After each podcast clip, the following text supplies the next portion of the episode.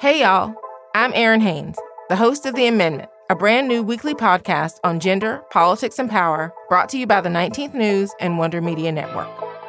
You've probably heard the news that this election year, our democracy is at stake. On The Amendment, I'm breaking down what that actually means, specifically for the marginalized folks who depend on our democracy the most. This is a show that dives past the headlines and gets clear on the unfinished work of our democracy. Listen to the amendment now, wherever you get your podcasts.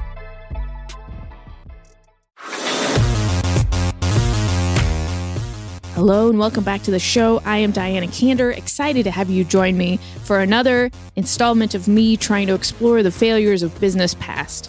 As you may have gathered from some of the other episodes this season, I have been trying to explore the stories that we've all heard over the last 10, 20, 30 years of what happened in famous business failures and really find the people that were there at the scene of the incident to get the full, richer story. And that has turned out to be the case in every instance, including that of the story of Atari's demise.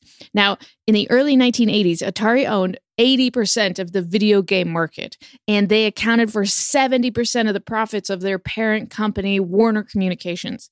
By 1983, just three years into the decade, they had racked up over a half billion dollars in losses. That's over 500 million in losses. And by the end of 1984, Warner had sold the company off and they were pretty much defunct. So today I'm talking to John Hagel, who served as senior vice president of strategy at Atari. And he was right there at this pivotal moment. He joined the firm right as they peaked in the early 80s and then was there as they went out of business negotiating the sales documents as everybody made their way out the door. In addition to his time at Atari, John has spent over 40 years in Silicon Valley and has experience as a management consultant, an author, a speaker, an entrepreneur. He's worked at Deloitte, McKinsey, and Boston Consulting Group, and is also the founder of two Silicon Valley startups. John is the author of seven different books on business strategy and has won two awards from Harvard Business Review for best articles in that publication. John and I are going to discuss exactly what happened that led to the quick demise of Atari, John's theory on why success breeds failure inside organizations, and what he has learned about creating change in an organization in his 40 years of practice. And finally, John and I discuss how to create a learning culture in your company. Before we start the show, please take a second to review and rate the show. Uh, it means the world to me every time I read one of your reviews uh, on what you liked and didn't like about the show. And without further ado, please enjoy this conversation on Atari's demise with John Hagel. John, thank you so much for for joining me today. I have to tell you a quick story about why I wanted to talk about Atari. It's kind of like a personal story. So, I'm a refugee from the Soviet Union. I came to the US in 1989 and we had no money. We had $267 actually when we showed up. And so uh, the everything we had was donated to us. And I, of course, had no toys as a kid. And I would go to the dumpster at the apartment complex where we lived to see like what people had thrown away. And the first toy I ever had was an old Atari game system with like all the games and two controllers that somebody just tossed. Wow. And it's like a very sentimental thing for me as my first gaming experience as a kid.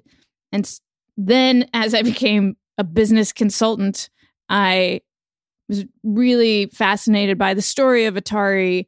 They created the gaming market, they dominated it, and then quickly left. And when I found you on the internet, as somebody who was there right up until the moment that it happened, I just had to talk to you. So I thank you so much for for joining me for this conversation.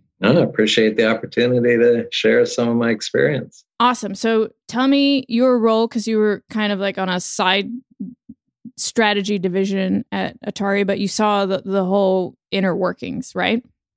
Yeah, the the story is that I was recruited into Atari actually by the CEO of Warner Communications, which owned Atari at the time, and uh, his name was Steve Ross, and he at the time this was in i actually didn't join atari until 1982 Um, and at the time, he was getting increasingly concerned that Atari might be vulnerable. And I had a strategy background. I'd been the founder of a tech startup. Um, so he thought that, and I was focused on computers, and his sense was uh, the computer business was a big opportunity. So anyway, he he reached out and he initially brought me in to uh, be the head of strategy for the computer division of Atari. And then within about six months, I got advanced to become the chief strategy officer for Atari as a company, the, the entire company, and uh, was there for two years and helped negotiate the sale of Atari at the end and then made my departure. You were there like right at the pivotal moment. Yeah, from the peak to the uh, off, if you will. but enough where it's not your fault. You know, at the point where you came yeah. in, it was probably too late. exactly. No, I, well, you know, it's I often take. I'm an optimist by nature, and I, I my sense is it's never too late. But uh, certainly, I wasn't able to uh, shift the the direction in time to to really make a difference. So, look, I was doing research and there is like a dozen different reasons on the internet, speculations of what happened to Atari. And we can go through all of those. or uh, I would just love to hear your thoughts of, you know, you came in, what you thought you were walking into versus what was actually happening inside the organization. Yeah, what what drew me into Atari at the time, I mean, it was an extraordinarily successful company, uh, but I what I saw was uh, the the early effort they had made around designing and se- selling home computers, and they were really one of the pioneers in the home computer business. And while I saw that a lot of opportunity in the gaming area, my my sense was the big opportunity was in computers, and I wanted to be part of that, help drive that, and so that's what that's what drew me in. Um, you know, I think that um, probably the biggest lesson from from Atari for me was, um, and I, I, I use the phrase uh, um, often now in my business work is success breeds failure. That the more successful you are, the more vulnerable you become to failure. And ultimately, and this is another theme that's come through in a lot of my work, it's about emotion rather than, uh, you know, data or thoughts, you know, mindset. Um, and if the more successful you are, two things happen. One is you become very complacent um, you know, you you begin to believe, wow, you know, this is a, a, a result of my incredible brilliance or strength, and I'm just going to continue to be successful. So who cares? Yeah, there are these warning signals out on the outside, but don't pay attention to them. They're just distractions. Let's just keep going. And then related to that is a sense of arrogance, right? I, we accomplished this amazing thing nobody can get in our way. Nobody's going to stop us. So forget about it. Don't pay any attention to anything on the side. And to me, that that was the culture in Atari when I came in was, and you know, to be fair to them, they were extraordinarily successful. Again, they first company at the time the fastest company to get to a billion dollars in revenue um, in history of the world. Um, and the, the thing that I find most fascinating is their brand surveys showed that globally, it was the second most recommend, re- recognized brand besides Coca Cola. So there was a lot of reason to be complacent and arrogant, right? You know, my God, who can who can compete with us? We're the second most recognized brand in the world, and huge company, and hugely successful, but very vulnerable. So Jim Collins, who wrote Good to Great, also wrote this book, How the Mighty Fall. And he describes this five stages of decline inside of a company. And the first stage he calls hubris born of success, which I think is what you were describing.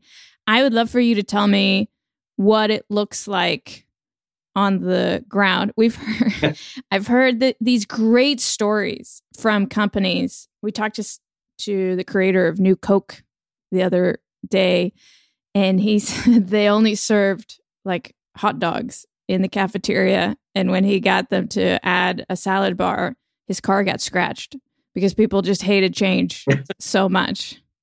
So I would love to hear about what that hubris sounded like and what complacency looked like inside Atari when you got there?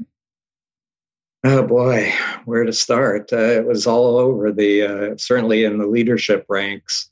Uh, you know, it was interesting too. I think that the contrast for me was if you went out into the tech labs, there were at the time leading edge technologists who were just pounding the table saying, you know, my God, there's so much more we could be doing. Um, but it, it was at the corporate leadership level that you had the complacency and the, the arrogance that was playing out. And my favorite example, I guess, of the complacency was at a time when they were facing increasing um, uh, pressure on the video game front and not advancing as rapidly as they could in the computer front. Um, I sat in a leadership meeting to discuss. The discussion was all about the new headquarters building that we were going to build at Atari and whether it should have a barber shop in it. That was the detail that really got everybody's attention, you know. and it was just a huge focus on irrelevancy because, you know, who cares? Everything's going to be fine. We just need to know whether we're going to be able to get haircuts in, in the uh, in the headquarters building. the striking thing to me, again, in, in in the culture of Atari at the time, was it was being driven by senior executives, many of whom had come from consumer goods companies and were marketers and just you know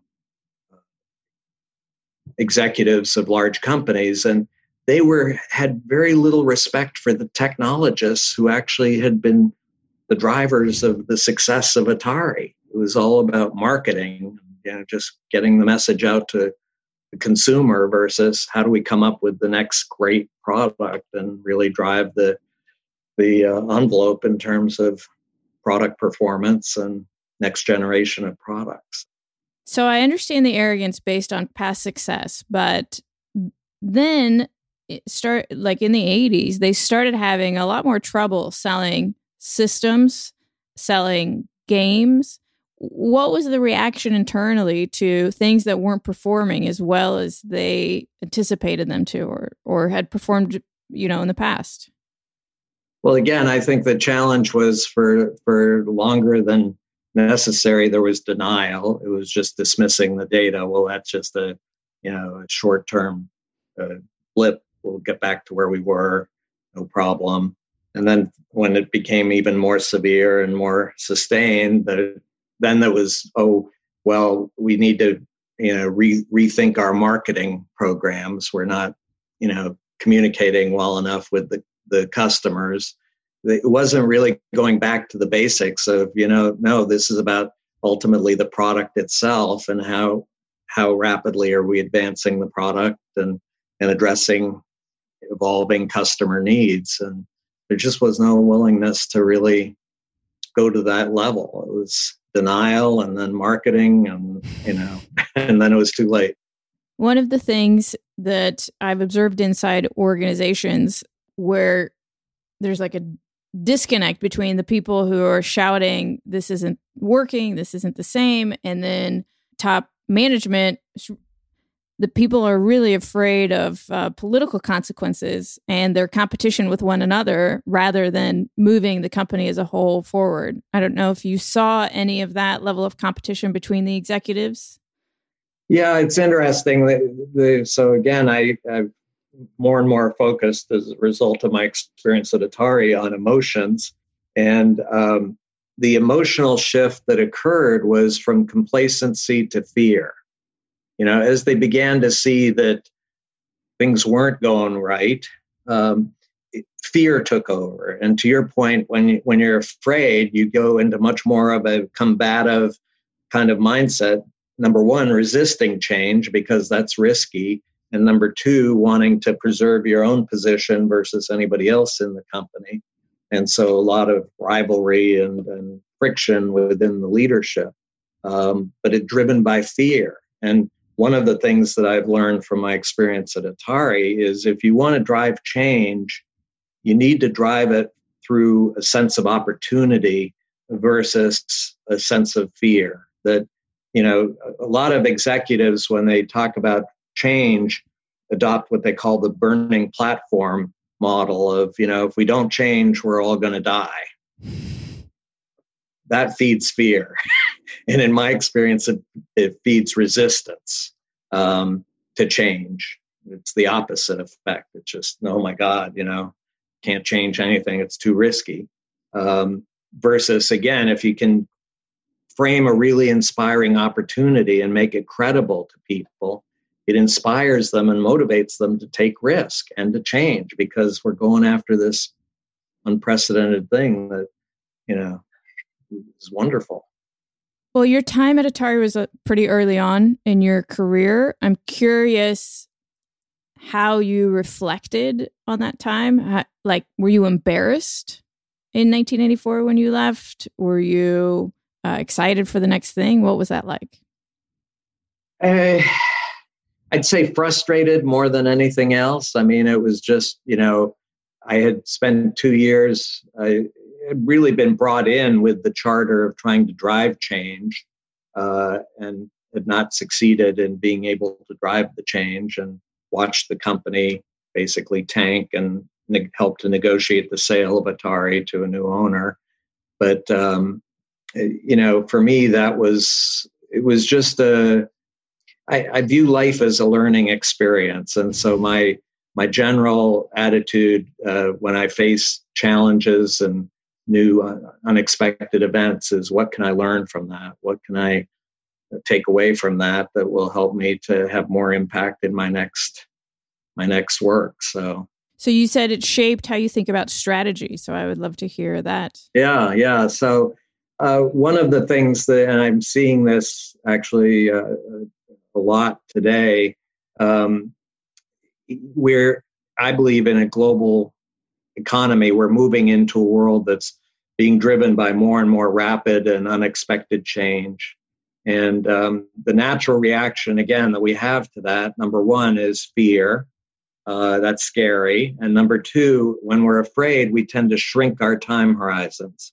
We begin to just focus on today. If we can only get through today, that's all that that's what success. And so the dominant strategy of many companies today is sense and respond, being agile, being quick to respond to whatever's happening in the moment. The challenge with that is that um, if you're just responding to whatever's happening today, there's so much happening, you're going to spread yourself way too thin across too many initiatives. And I've become a big proponent, and this is actually driven by other experience with Silicon Valley companies. Some of the most successful tech companies pursue a strategy that I've come to call zoom out, zoom in. And basically, it focuses on two time horizons. The zoom out is 10 to 20 years. And it asks the question 10 to 20 years from now, what's our relevant market or industry going to look like? And what are the implications for the kind of business we're going to need to be 10 to 20 years from now? That's zoom out. Zoom in, very different time horizon, six to 12 months. And on that horizon, the questions are what are the two or three initiatives, no more, two or three that we could pursue in the next six to 12 months would have the greatest impact in accelerating our movement towards that longer term opportunity or destination?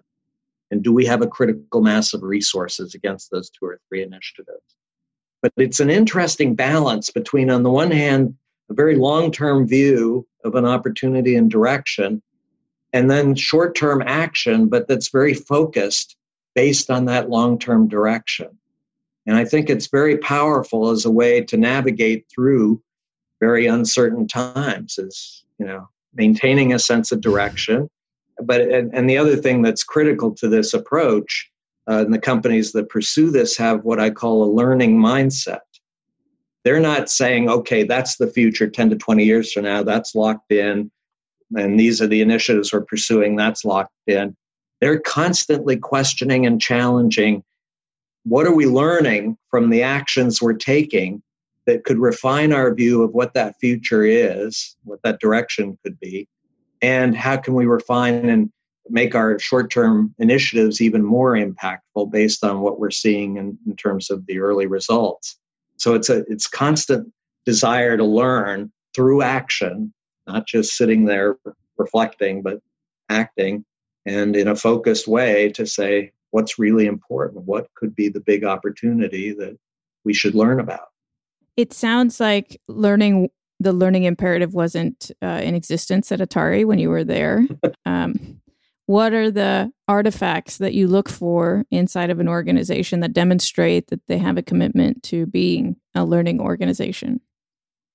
it's it's interesting. It, yeah, I think certainly again, if you if you have complacency and arrogance, you're not typically going to be a learning oriented person.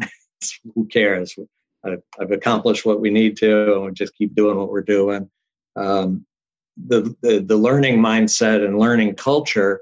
I mean, one of the ways I have of framing the transition that I think we're all going to have to go through is in in today's world, institutions.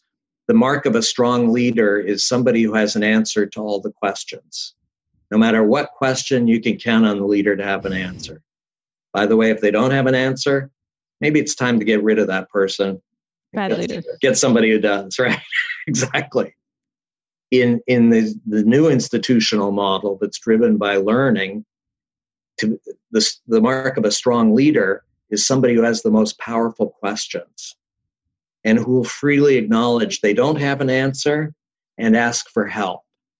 Because it really starts to build into to people a sense number one it's it's not only okay it's encouraged to ask questions. Because again in today's culture asking questions is a sign of weakness right? You don't know the answer? Go read the manual it's there. Um, and then it's this notion of asking for help being willing and able to ask for help. That's not a sign of weakness. That's a sign of desire to learn and we're going to learn faster if we come together versus if I just sit in a cubicle somewhere and try to figure this out myself. So I couldn't agree with you more that that's a skill set for the future. But at the same time, inside organizations, again, that is not what is rewarded, encouraged, taught. So, how do organizations even make the transition? What needs to happen? How many COVIDs do we need to go through? yeah, again, I think it's um, at one level, it's about emotions and people. So, in my experience, uh, you know, one of my big um, uh, focal points is how to drive change in organizations. And I've, I've come to believe number one, you have to have at least one person in the senior leadership team who has the um, the courage and motivation to really drive the change and take risk. Um, and then have that person not try to drive change in the core of the organization. I mean, the, the typical approach to change is what I call the top down, big bang approach, right? We're going to change everything. It's going to take a lot of money. It's going to take a long time, but trust me, wonderful things are going to happen. The, the change approach that I believe is, is most successful um, is what I call scaling the edge. So what I mean by that is take that leader, that person at the senior ranks who's really got the courage and conviction and motivation to drive the change, and then have them find an edge in the existing business that today is relatively modest in terms of profits and revenue. But if you look at the long term forces, and this is where the zoom out, zoom in approach comes in handy, what's that edge that could become the new core of your business? Not just the diversification, but over time, this will be where most of your profits, most of your revenue comes from. And focus on scaling the edge and driving the change on the edge rather than in the core.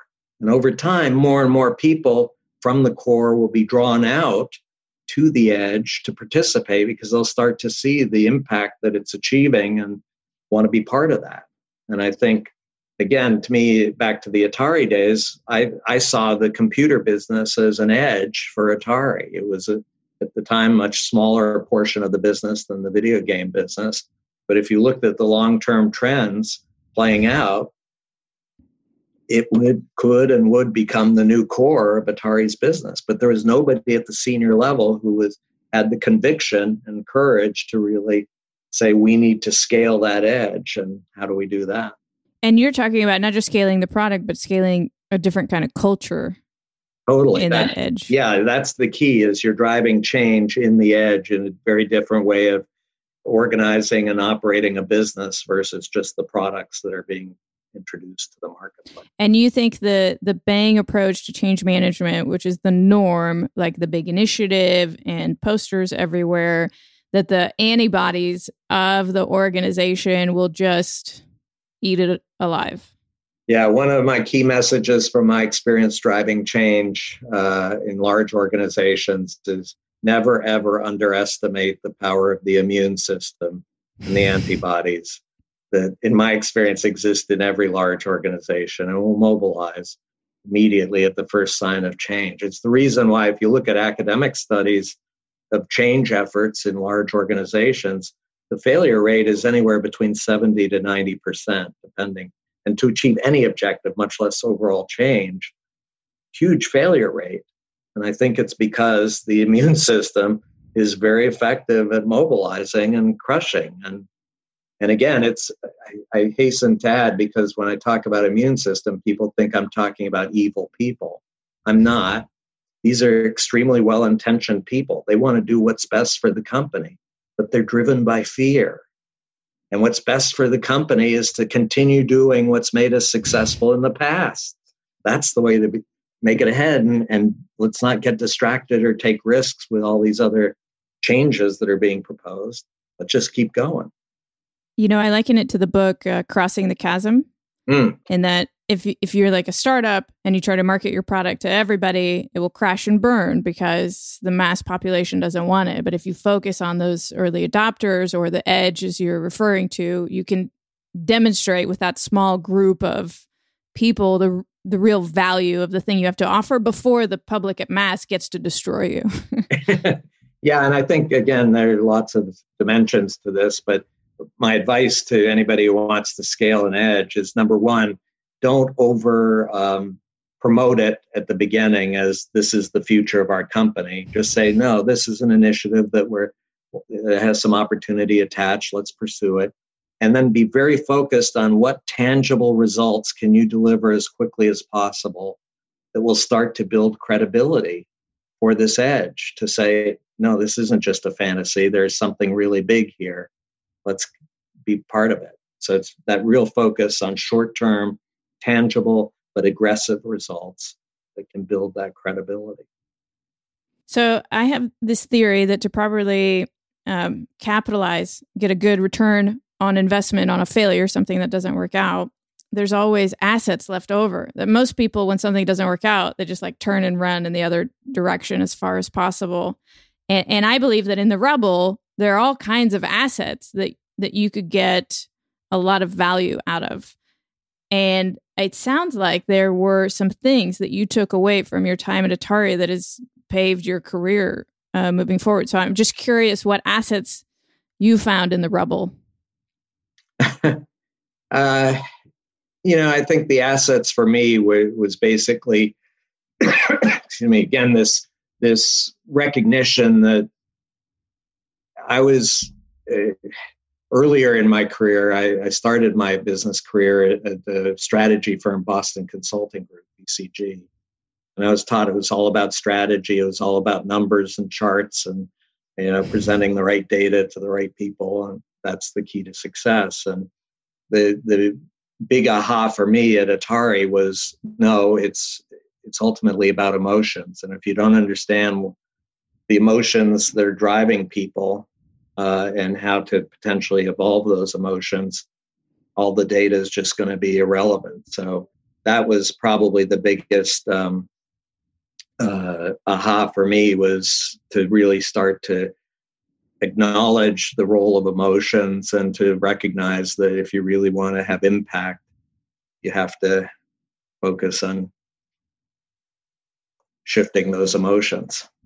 You know, you started your time at Atari, you were hired as a change agent and met the antibodies very quickly. And in your consulting practice, you are often brought into organizations that think they want change. And then when they start to feel it, don't really want it.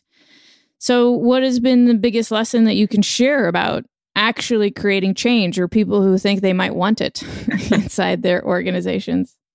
Well, I, I, think several things. One is this notion of I, I'm very focused when I go in on a consulting uh, engagement with a client to really focus on the people and at the leadership level.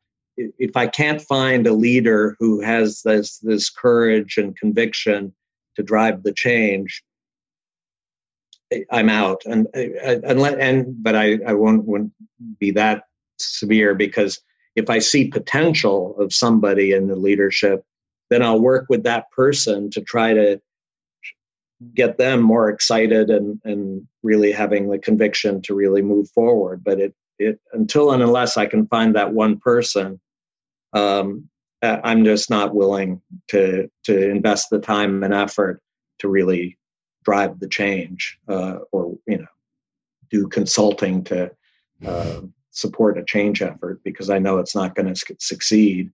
And and again, the other the other key thing is is being able to frame an opportunity that can really motivate people to want to change. I, I resist totally this notion, even if companies are in um, challenging times, not to focus on the challenges and the hardships, but focus on what's the big opportunity that we could really achieve unprecedented success with. Awesome. Any uh, concluding thoughts about your your time at Atari uh, or lessons learned from that experience?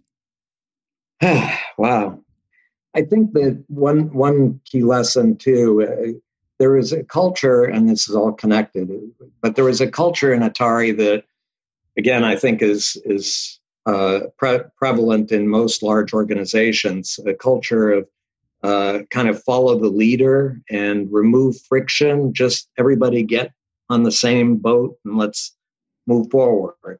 Um, I've come to believe, and I've actually written quite a bit about this, that if you're really committed to learning and having more and more impact, you need to cultivate what I call productive friction. And that's a culture where people are very willing and, and not only willing, but desiring to challenge each other, but doing it with respect you know, in, in traditional organizations, if you're challenging somebody, it's usually with the objective of putting them down and advancing your own interests. I believe that the cultures that are going to succeed are those where, no, we're doing this, we're challenging each other because we share a mutual commitment to get to more and more impact. And we realize that if we don't challenge each other, we're not going to learn faster. And so I think that's a, a a huge issue in terms of the cultures that we have in large institutions where you know i joke that when i go down the halls of a large company that i'm just being introduced to if i look in conference rooms and see people smiling at each other and nodding i know it's a very dysfunctional culture. On the other hand if i see in the conference rooms people pounding the table and arguing with each other there's hope. That's funny. Well it sounds like you know, of all the different reasons that I read about uh, for Atari's downfall, it sounds from your experience like uh, they didn't learn fast enough, or maybe they weren't trying to learn at all. Yeah, there's no motivation to learn. It was we've we've achieved all we need to do. There's nothing more to learn. Just keep doing what we're doing. Well, thankfully, you had a lot of learnings that came out of it, John. I really appreciate you um, coming and sharing that experience with me. I appreciate the invitation. Thank you. Absolutely. Uh, where can people follow you? You have so many articles, so many books that they can find. What's a good place for them to go? Uh, well, I have a personal website, johnhagel.com. Um, and I'm also very active on social media Twitter, Facebook, LinkedIn. So you can find me on all those platforms as well. Awesome. I'm going to go look for you on all those right now. Thank you. Thank you very much. Thank you so much for listening. If you have any tidbits on what happened to Atari in the 80s or before, I would love to hear your story. So you can find me at Diana Kander on either Twitter or Instagram, or as many of you who have my cell phone number have just been texting me your stories. That's also awesome. Um, I would love to hear what you thought of the episode, what your favorite takeaways were. I am Diana Kander, reminding you that curiosity is your superpower. So make good use of it today.